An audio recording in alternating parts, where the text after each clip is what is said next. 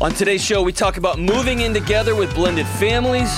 We talk about how to love your son when he's struggling with severe mental illness. And we talk to a young man whose brother was just in a severe car wreck, and the whole family is trying to figure out what to do next. Stay tuned.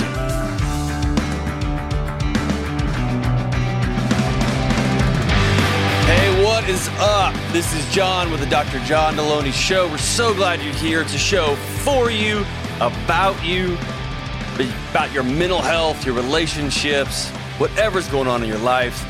We'd love to have you on the show. Give me a call at 1 844 693 3291. It's 1 844 693 3291. If you want to talk about what's going on in your life, leave a message. We'll call you back, have you on the show, and I will do the best I can to walk alongside you. And hey, here's the thing it's free, right? So what do you got to lose? What do you got to lose? It's not like you have any investment other than like 15 minutes of your life. I could, I don't know. There's a lot of cool things you can do in 15 minutes that would not warrant a phone call, but hey, why not? Or if you're not the phone call type, go to johndelony.com slash ask. Love to have you along for the ride. James is still out, so I'm so excited to have Ben on the internet in there. It's good to see you. Glad to be here. Nikki B running the cameras today and the always brilliant, kind, and appropriate Kelly. I Running feel like you want something from me. Disagree. Strongly disagree. I'd like the show just to go on and and So that's what you want from finish. me. That's what I want from you. Yes. Yes, yes, yes. So so glad to have everybody here. Hey, I often get this question if I don't watch the news, how do I not live in a hole? Like, where do I get information from? One of the few places that I've come to trust over the past however long is it's called the marginalrevolution.com. It's two economists, Tyler Cowen and Alex Tabarrok. It's uh, I turned it. It's a website, but I turned it. It's like a blog, a running blog, and I turned it into a an app on my phone. That's where I get my news from. And um, these guys are brilliant statisticians and data minded folks. And I've watched them over the course of the pandemic, the last 18, 24 months. They have been ahead of 100% of things. It's really been impressive, actually. And they love art and food and all kinds of good stuff. So it's awesome. But I tell you that to tell you they posted this yesterday. They als- also post a curated list of interesting articles that come across planet Earth, whether it's about chess or whether it's about nutrition, whatever it happens to be about. They got all kinds of fun stuff. But this this particular this particular article caught my eye. It's and so I've got it on my my internet phone here, my my cell phone. Which media have proven uh, sticky as pandemic has d- diminished. And so sticky is, you know, just a nerdy scientific term for what what behaviors are continuing on after the pandemic has begun to recede. And so by a large margin, video games, more than an hour more of video games a day. Get this. A sprawling platform in which people make and share their own basic games reported that in the first quarter of this year, 2021, players spent nearly 10 billion hours on the platform, nearly twice as much as they spent on that same period in 2020. Last year, people installed 56.2 billion gaming apps. Good folks. Here's the deal. Oh, whereas all other generations of Americans named television and film as their favorite form of home entertainment, Generation Z ranked them last after video games, music, web browsing, and social media. So we are seeing a shift, number one. And I think the shift is actually pretty good from passive entertainment, just just absorbing movies and TV to participation. But 10 billion hours in the first quarter of video games just on one platform. Let me just make a suggestion. Go outside. Go outside and play with friends. Right? Right? There's little kids out in the lobbies. Go play with other people. Dads, play catch with your kids. Kick a soccer ball. Throw water balloons at each other. Spray each other with a hose. Plant stuff. walk, run, ride bikes, dig holes, catch things, set things on fire, shave your neighbor's head, re roof something. I don't, I, whatever you got to lift weights. Here's a crazy thing jog. Try that. Try jogging. Or, um, Nerf guns, regular guns. Everybody's got those. Whatever it is. 10 billion hours playing a game. You could have gotten a thousand, not a thousand, a million at least PhDs in 10 billion hours. That's just the first quarter. The first quarter. You can get any number of online courses for free, local community college classes for free, cooking classes, welding classes. Do something besides playing video games. 10 billion hours. Oh my gosh. Go outside. And it, no, it sounds like I'm going through puberty now. My voice is cracking. Stop playing video games. Quit. Quit. That's all. Jeez Louise. Go outside. Go play. And I know some parts of the country right now, it's like a thousand degrees. I get that. The one way to make it not so a thousand degrees, go outside. I met with a with a remarkable climate scientist once, and she said one of the key things you can do is go outside, and your body will acclimate over time, but it's uncomfortable for a while. Go outside, even when it's hot. Hey, here's a crazy thing. Just serve other people. Go paint stuff, pick up trash, mow your neighbor's yard. I, whatever it is. Go outside or stay inside. Read books. Read books. And I know that's like, oh my gosh. Read books. Write a story. Write poems. You know what? Challenge accepted. Or challenge laid down. Gauntlet. Consider it uh, laid out. Write a poem and mail it to me in an envelope with a stamp, and I will read your poems online. I mean, on this show, on the internets. Your poem. And uh, that's what I want. I want poems, but they have to be handwritten on paper. Um, paper is this uh, product that has lines on it most of the time. It doesn't even have to have lines. I don't care. It could be on the back of a newspaper. Um, but write poems, mail them in an envelope. I will not accept them digitally. And uh, I will read your poems on this show. That's what we're going to do. That just solved it. 10 billion hours. Good grief. All right, let's go to Melody in Knoxville, Tennessee. Melody, how are you? I'm doing okay. Excellent. How can I help? All right. So, um, my boyfriend has asked me to quit my job and move in with him. Um, between the two of us, we have five children. Okay. And this means I will be taking care of his kids full time. That concerns me because we have very different parenting styles. And I'm wondering what the best way would be to go about it in such a way that the, the transition is best for our kids. Oh, man. So, first, don't move in. Okay? You are not ready for that. Just listening to your usage of pronouns and listening to your usage of you are speaking about this situation as far arm's length as you can get it. Okay? This other Okay. person is asking me to quit my job and take care of his kids. You're not there yet. Okay? And I don't mean this is the end of your relationship. I don't mean that this is what are we doing? Why are we? It just means right now you're not there yet. Okay. Do you agree with that or no? Um, I wouldn't say I agree with that. I've been a, a stay-at-home mom for quite a while. I'm very comfortable as a stay-at-home mom, and he knows I want to be one again. Okay. So what is And what is I your hang up? hated my job. Okay, but you've got a hang up. What is it?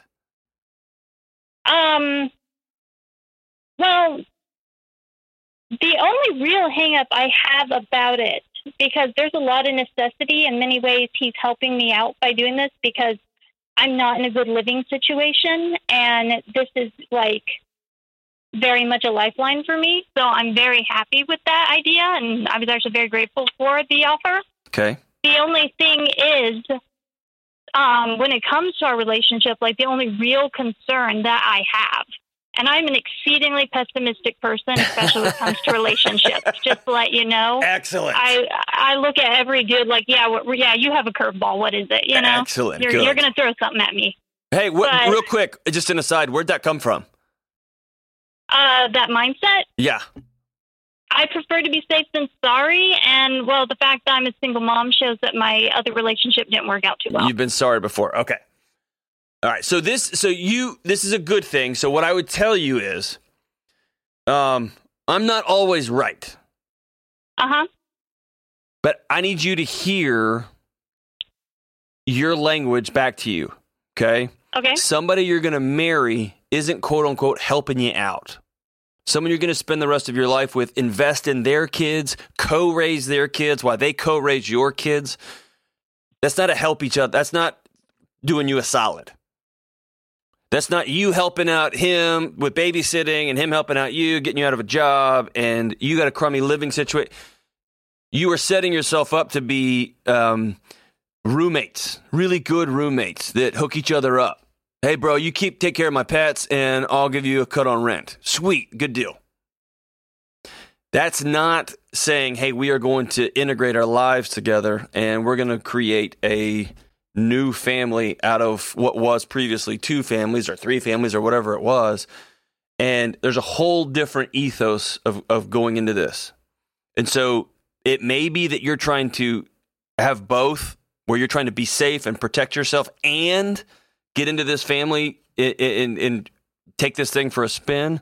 Whatever it happens to be, I'm telling you, you're setting yourself up for it not to work because you're not going all in.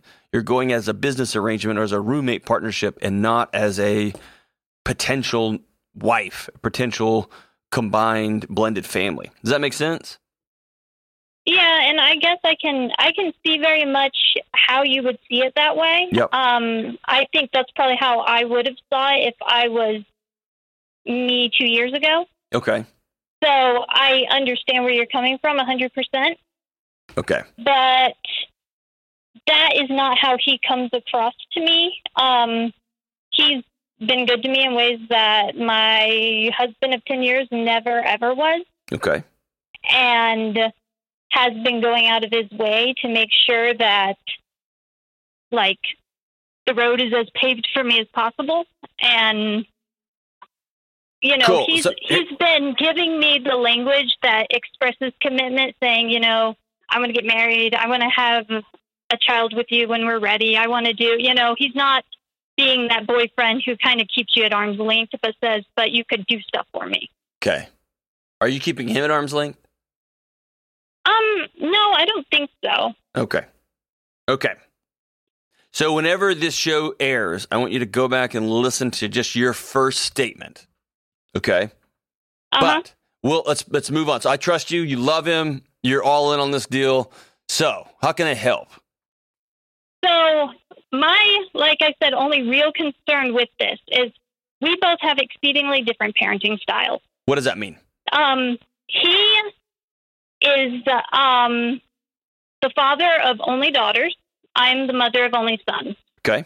and I am exceedingly strict. I have my expectations for my boys. My boys know that they have to behave this way. They have to do these things. Everything that you were describing earlier about going outside, Mhm. that is me, a hundred percent. Good for Video you. Video games are for weekend nights only. Okay. But his daughters will wake up in the morning, grab a soda, and sit down and start playing video games, and he's totally cool with that. And also, you know, he he just I think, you know, because they have not really had access to their mother and he feels a lot of guilt for that. He's been like really lavishing on them. He'll buy them things for no apparent reason. He doesn't expect much of them. Like, you know, my kids are younger than their than his, but they wake up and they know they have a chore list. They know that they have to finish all their food. They know they have to wash their plate. They know that I expect them to read books and, you know, just all this stuff. Whereas his girls, in comparison to my children, are feral. I mean, and um, so I kind of wonder okay, well, if I'm going to be with these girls full time and with my boys. Am I supposed to try to have them disciplined to the point of that my boys are, work them there? Or am I supposed to just step back and say, you know, these are his girls, they're going to be raised that way? But if they are raised differently, they come to have resentment when they see that these girls are spoiled and have no expectations and they're free to just do whatever they want. And my sons are being told, no, you have to do this, you have to have this, you can't have that. Yes. Um, but and if I treat these girls differently, even if they see it as positive, like, oh, you know, she doesn't put these expectations on us, won't that in their mind make them go, then she doesn't see us as our her children. She doesn't see her, herself as our mother. Otherwise, she'd be treating us the way she treats her kids. so here's the thing, I want to transition this well. yes. Please. You're going to do whatever you're going to do.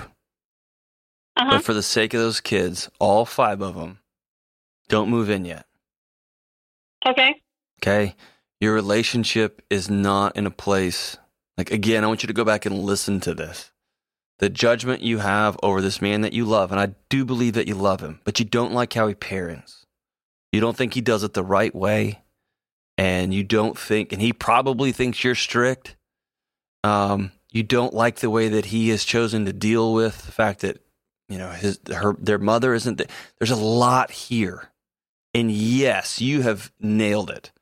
Trying to combine these two families without some sort of commitment to we're gonna we're unifying this family because when you when you're combining blended families, like let's say y'all are both getting married this weekend and you called me, we are all in. Mhm. Then yes, what y'all are gonna have to do is really be intentional about what kind of parents we're gonna be, and that means we're gonna have to set some really firm boundaries and it is going to be World War III because kids are going to bang their head up against those boundaries to see if they hold. And they, especially kids of um, who have gone through divorce, they've lived in chaotic systems. They've been around heartbroken adults. They've tried to prop them up. They think that to some level this is their fault. And then somebody comes in and says, "Hey, no more cokes, no more video games. You go outside." You, then you would have to have a season of understanding that you're going to be the considered the worst person on planet Earth. And you're going to have to have your boyfriend's husband's full backing so that when those girls run to their mom or run to their school counselor and they declare war on you because you're holding them to this standard and their bodies get off of sugar and start sleeping and get off of the bleeps and the screens it's you're in for a long transition. And vice versa mm-hmm. when your boys who've been raised for the last how long have you been divorced Um, about a year. okay and how long have y'all been separated Uh, about a year. I mean, it's kind of been well. It's it's complicated. My husband decided that he didn't want to be with me, but didn't want to divorce me, so he moved out. But he would come back whenever he wanted, Mm. and he um please please please please he was please paying for he was like paying all my utilities and stuff, and I was just kind of putting up with it. Then when he started saying he can see other women too, that's when I said, you know what, I'm done. I don't want to do this. I've been doing this for years. I'm done. listen your boys have got to get some stability and Mhm. they've got to get some sort of adult stability in their life and taking those boys from that chaotic situation chaos dad's just gone dad just plops back in dad's deciding hey i'm gonna have girlfriends too that relational chaos between you and him that manifested itself into the air of that home which is I get it, man. The the uh, it's not to beat you up over that. There, there. Of course, there's going to be relational chaos in that home if that's the kind of house your husband was trying to hold together, or that you were trying to hold together on behalf of that of your husband acting like a child. And then to take those boys, put them into a house with girls who are being raised completely different, with a guy you're not all in on. You've been with less than a year. Man, you're. I, I'm just telling you, you that it's it's chaos. Find a new place to live. Continue having conversations with your current boyfriend about, hey, what would this look like down the road? Not, hey, saying all the right things. I don't I'm, I don't care about what people say. I care about people how they are, right? You all start having conversations about, hey, this is how I, I feel strongly about not giving kids cokes at nine in the morning. I feel strongly about kids being outside and playing together and using their imaginations and not being on screens. And he may say, I feel really strongly about letting kids just do whatever they want in the mornings. I feel really strongly about letting kids play video games. They're growing up in a digital world and they're going to have to know how to do this. Whatever the thing is, y'all are just really far apart. And I get that it would probably be better financially. It, you're, as you said, in a bad housing situation, whatever that means. I get that it would be easier. I'm telling you, the casualty here will be those kids, all five of them. Y'all aren't ready for it, man. You're not ready for that. If y'all were 19 and 20 and y'all were just gonna move in together, I would tell you don't, but it, the, the stakes would be lower. It would just be y'all. But you got little kids, man. They got to heal from this. You take that whatever you will. I, I, you're probably gonna do it anyway, and you're grown up. You can do whatever you want to. I'm just gonna tell you to hold off, man. To hold off, Melody, and get some healing under your belt. Get some healing in, in the house. Give those boys some some stability. All right. Whew. All right, let's take a quick break. We'll be right back on the Dr. John Delony Show.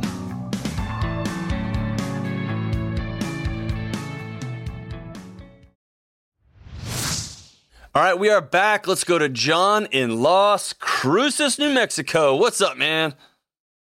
Hi, John. How are you? Outstanding. How are you? I'm good, thanks.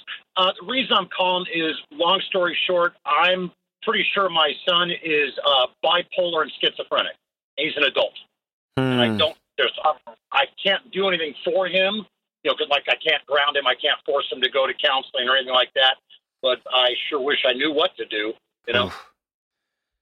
Tell me, how'd you come to this realization? Well, he's been he's been quite the consumer of cannabis for over a decade now, um, and then past weekend or not this past weekend before last, he was at his mom's. He lives with his mom. He's 26. Um, was in the backyard, uh, basically attacking a shrub with a pair of loppers, and pre- preparing the backyard for an in-ground pool and a basketball hoop. Um, and his stepdad went out to try and get the loppers. Um, things got physical. Uh, my son got arrested and put in jail. Uh, went before the judge, and the judge could see he was struggling. And he's been in a psychiatric ward hospital for a, a week now. Okay. Um, and then, based on a conversation my mom, who has a master's degree in art therapy, had with his mom, she said, you know, now this is just her opinion. She made it very clear she's not, you know, the expert, but she thinks that's what's going on.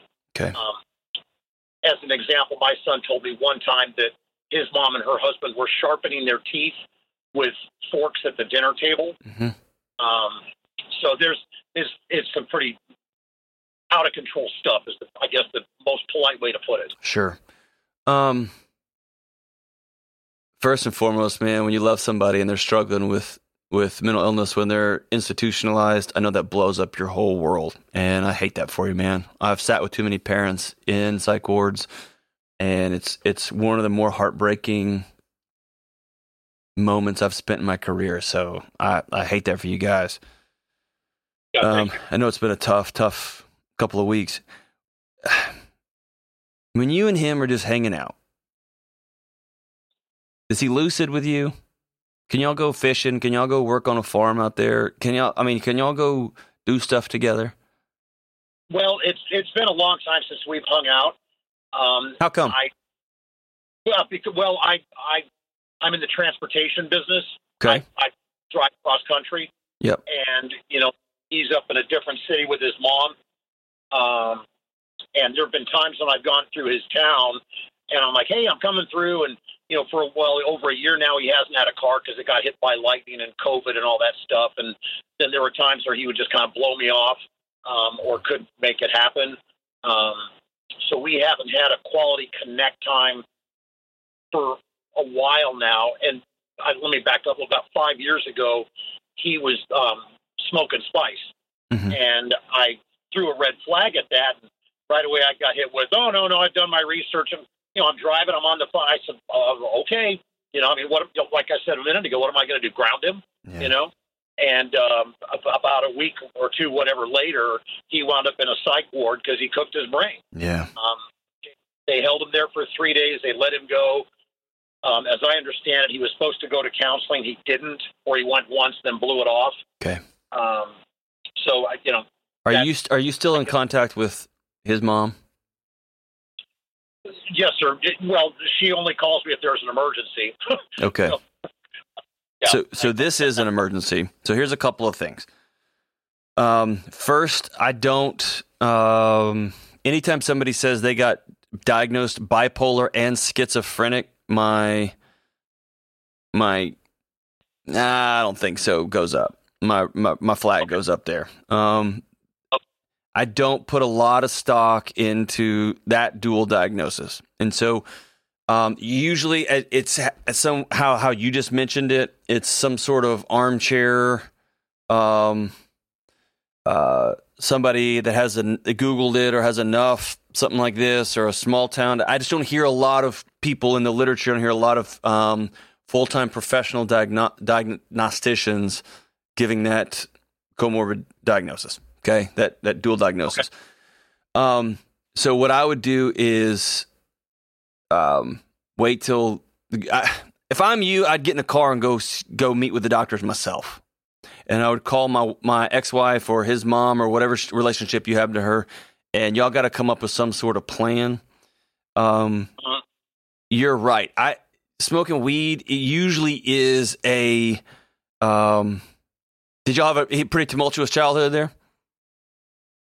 I don't think that he did. I mean, you know, his mom and I split when he was four or five. Okay, so yes, Um, he did have a tumultuous childhood. He did.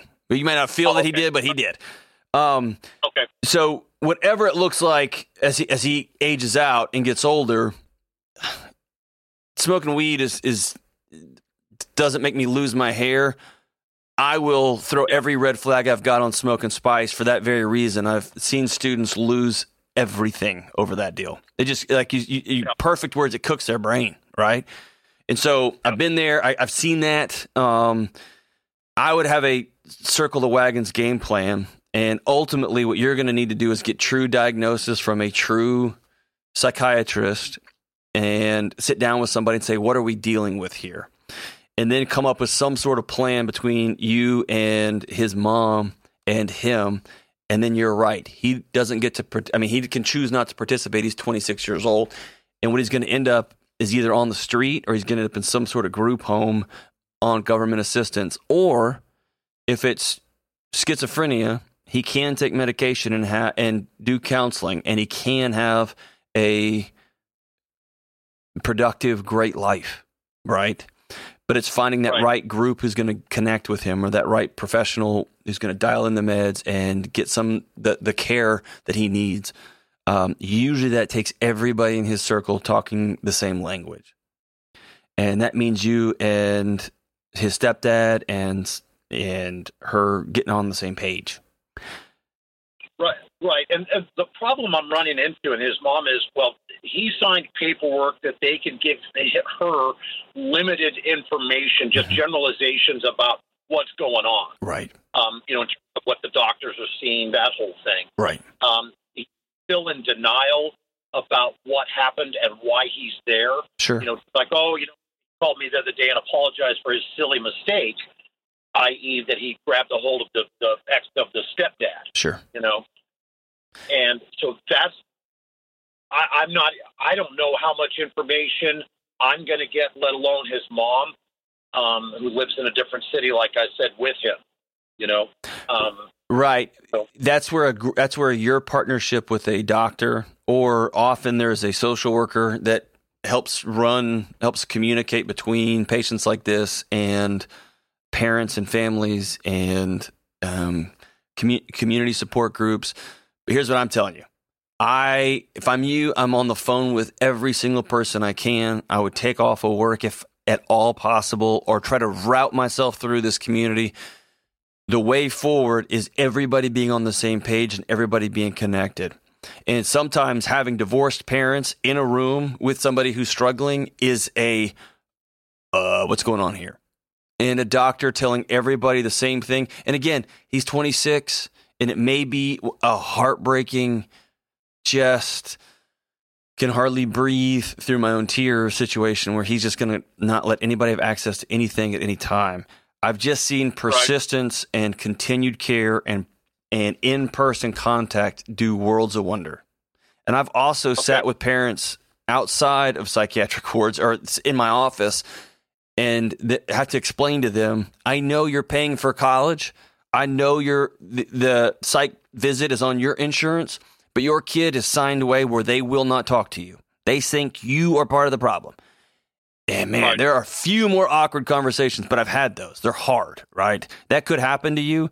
What I want there to be is a record of me going to the ends of the earth to try to get the right information, get everybody on the same page. Okay. Okay. Um, Okay. That may be you reaching out to her. And here's what I'd say I would tell you if your son is diagnosed bipolar, if your son is diagnosed schizophrenia, schizophrenic, there's readings you can do, there are groups you can join, there are, you know, Facebook groups with parents, with kids, and there's all kinds of resources you can join, but you don't even know what this is yet. Or it might be Right. just a bad trip with some bad um, hallucinogens or some bad spice or some bad K2, whatever it happens to be. And man, it may just need to heal his brain for a little while, and then he's going to be back to normal. And then we got to do the hard work of why is he a drug addict, right? Right. So Right. that's again, I think your best friend right now is information, and your best friend is partnership, even if it's with somebody that you struggled being in partnership with before. And here's the third and final thing you're going to have to deal with the grief of the last five years. You're going to have to deal with the grief of the last seven years. You're going to have to deal with the grief of my son's in a psych ward and I'm however many miles away. And that Right. means you're going to have to find somebody who will hold you accountable to your diet choices, to sleeping choices, to not trying to work your way out of your feelings, to go sit with somebody and just say, Hey, I'm heartbroken, whether that's a local pastor or a local counselor there in town, whatever that looks like for you. But you're going to have to be well and whole through this deal. Otherwise, you're going to bring your own chaos and your own spin to this situation. And it doesn't need any more chaos, doesn't need any more spin to this deal. So, in order, real quick, you need real information from real professionals who know what they're talking about. Whether that's going to be the psychiatrists, the doctors, whomever, you got to get real information, not a friend of a friend, not an art therapist who knows somebody who knows somebody else. You need to get real information, okay? Real data. Number two, you and your uh, son's mom have got to agree, and stepdad, however awkward it is for y'all, we're going to come together in partnership over this deal. We're going to discuss things. We're going to learn from each other. We're going to sit in the same room and be grown ups for the benefit of our son. We're going to figure this thing out. Okay. And then you're going to do the best you can to connect with that hospital, with your son, with the social worker, with whoever that is that can get you back into relationship with this young man. Because through relationship, he can be, um, I don't say convinced, but through relationship, he might decide, okay, I'll start taking some medication. Through relationship, he might think, okay, I don't trust them, but I trust you. I don't trust you, but I kind of trust her. Through relationship, that's your only shot at him getting some sort of healing, him getting some sort of wellness plan that he can follow and continue on the rest of his days. Okay. And then, man, just dad to dad, you gotta be you gotta be present, man. You gotta call him, even if he won't talk to you. You gotta write him letters, even if he doesn't write you back. Every time you can, route through that that town. And if he says, "Yeah, I'll meet you," and he doesn't show up, that's on him, not you. And it will be heartbreaking. It'll be hard. Man, John, that's your son. Keep showing up and keep showing up and keep showing up. Okay, I know it's hard. I know it's hard. I know it's heartbreaking every time. Keep showing up. Man, thanks for that call. All right, let's take one more. Let's go to Adam in Phoenix. Hey, Adam, what's up, brother? Hey, Dr. Delaney, how are you? I'm good, brother. What's going on, man? Uh, so the reason I'm calling today is my 30 year old brother was recently in a car accident, um, and due to the car accident, he is now paralyzed from the waist down. Ugh, man. Sorry, So- man. I'm so sorry. So, so, so sorry. It's heartbreaking, man. yeah, yeah.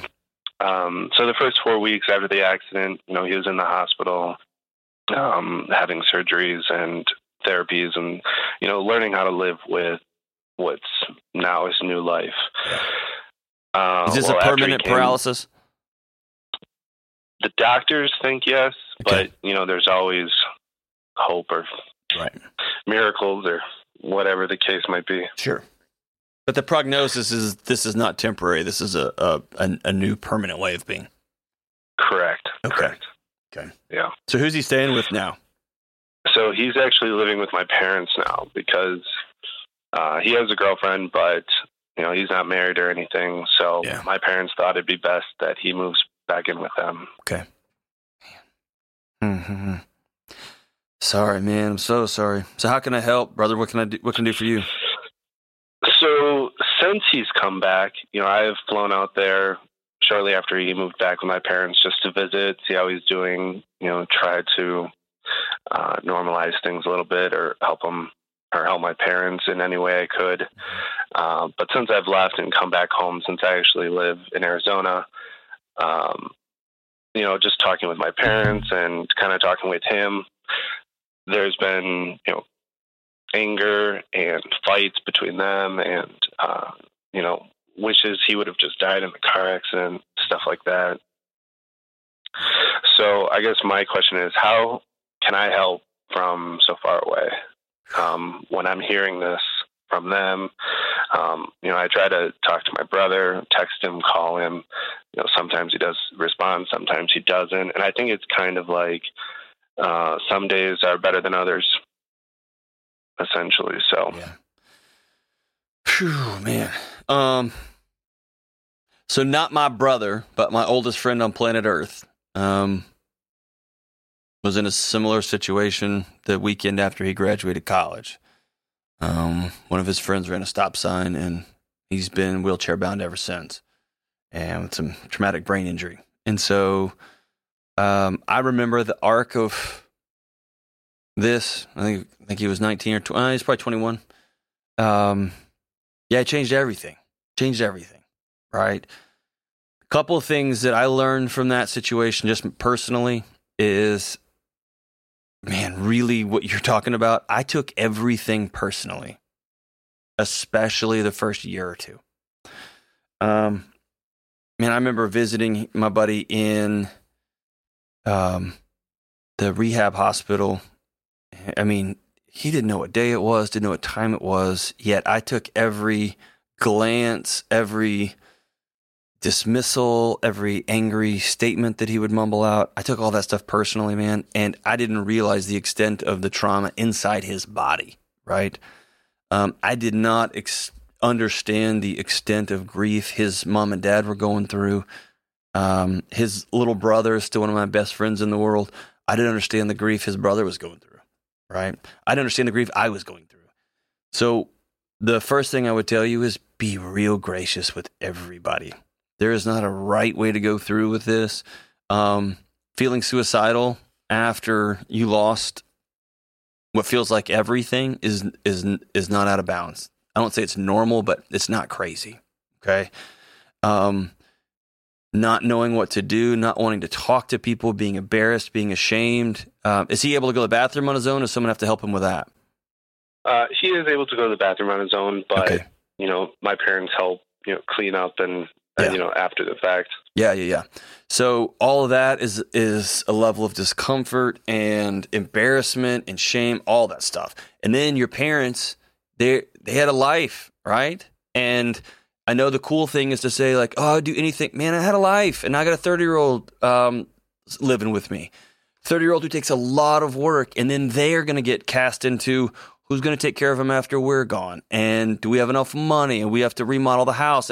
There's all these practical things that yeah just come out as anger anger is a normal part of the grieving process it's it's wired into us it's okay so the best thing you can do for them is and for everybody is one be really grateful graceful right be really gracious number two keep reaching out man keep reaching out write letters send funny things keep reaching out if they call you and they're angry and frustrated if you can, in any shape, form, or fashion, put them on FaceTime so you can see them, they can talk to you, um, and just let them talk, man. Just let them talk. It's part of the grieving process. They are heartbroken. Their whole worlds have been turned upside down. All y'all's have, right? Mhm. Um, man, and here's where you will get eventually, if not sooner rather than later. I'll never forget sitting in an IHOP. It's me, my best friends Chris and Caleb, who's was Ryan's little brother, and we had a talk. Like, are we gonna like we made fun of each other a lot, uncomfortably so. Um, pe- people would ask like, "Are y'all friends?" That's just how we talk to each other. We've known each other since we were zero, right? Um, we talked and we had like, man, we're not gonna treat him any different, right? If I have to go, you know, help him in the bathroom, it's going to be uncomfortable for both of us and so we're going to laugh our way through this and or if i'm going to you know we're going to have to get the chair out when we're going to eat um, get his wheelchair out when we're going to eat or going to concerts but man we're going to do some fun we're going to make some fun of each other a lot. And he does it back really uncomfortable for me man. Um, and he makes me embarrassed and i don't get embarrassed for so all i have to say is this. At some point you're going to have to reintroduce humor brotherly love, poking at each other, bring that back in due time, and that will help norm the the psychological and spiritual connections that y'all have, right? He's obviously going to have a different life because of mobility challenges. One of the hardest things about mobility challenges is everybody treats you differently, like you're somehow gentle and broken and and there's something just compassionate about saying nice face, nice shirt. That's how you, your haircut. That's what you're going to do, right? And you suddenly realize, oh, you're just one of the guys. Does that make sense? And so Yeah, it's yeah. not handling him with kid gloves. That may not be the season right now, a few weeks out, right? There's still a lot of healing going on. Um, but over time, you want to be the brother you were beforehand, right? The one that loves him and that pokes at him and that clowns him about Christmas and all those fun things that brothers do and those mean things brothers do. That's going to be a key part of him, his healing and his growth. Does that make sense? Yep. Yeah, definitely. And then here's a big one, man. And I did not do this for years. I didn't even know to do it. But you're going to be grieving from this too. Suddenly, things got really mortal, right? How old are you? 32. 32. Are you married, kids, anything? Yep. Married, uh, one daughter. Okay. Everything in your psychology just changed. The, yeah, it could always be worse. You know, that kind of nonsense, the trivial stuff that moms, you know, sew onto pillows, that's real in your world now. You know what that looks like. And it will come out in how you parent. It will come out in how you, when your wife is 15 minutes late calling you, you'll immediately go to those, the worst case scenarios. You'll, it'll change the way you drive. It'll change the way you interact with people. It will change you. And so I want to make sure you take care of your grief. Make sure you're whole, man. And if that means go to see somebody, go see somebody. If that means you got to get with a local group in your hometown, get with a local group in your hometown. If that means being honest and letting your wife know, hey, I'm still struggling with this big time, let her grieve because she's going to be grieving too. Your wife, your daughter, and her uncle, right? All everybody's going to be grieving in this thing if you skip the grief part and try to start solving things, man, you're just going to shove it down. And I'm telling you, I did that. And I didn't deal with it for years. And I didn't know where all of my angst and drama and relational issues were coming from. And a lot of it stemmed back to, oh my gosh, man, my oldest friend in the world, somebody I loved dearly, just like a brother. Whew. One weird turn and it all changed, right? So don't dishonor yourself. Make sure you're taking care of yourself too. Thank you so, so much for that call, man. Thank you so, so much for that call. If you're in a season um, where you can sit down and read, again, I've recommended this book a million times um, Finding Meaning by David Kessler. It's about grief. It's often about death, but this is grief is grief is grief, man. There's no, you can't compare it. Um, it's a great book to, to sit down and read. When your parents are ready to start reading, it's a, it's a great book to read as a family. Y'all can talk about it, you can think about it, but it'll give you some practical tools. But more importantly, it will let you know you're not crazy. There is no right way to grieve. There is some wrong ways, but there's no right way to do it. Continue to show up there for your family, man. Let them be angry. Let them be frustrated. Let them be heartbroken. If your brother says, Hey, I'm going to kill myself today, obviously call 911, right? But him waking up frustrated and just beat down by this is normal, man. And you too. All right. Thanks so much for that call, Adam. Whew, it's. Uh, sucks, man. Sucks, sucks, sucks, sucks. Brings back a lot of ugh, man. All right, so as we wrap up today's show, again, I was listening to this on the way to work today, man. Greatest songs ever written. And I think these guys are the most common, the, band I refer to the most on this show, man.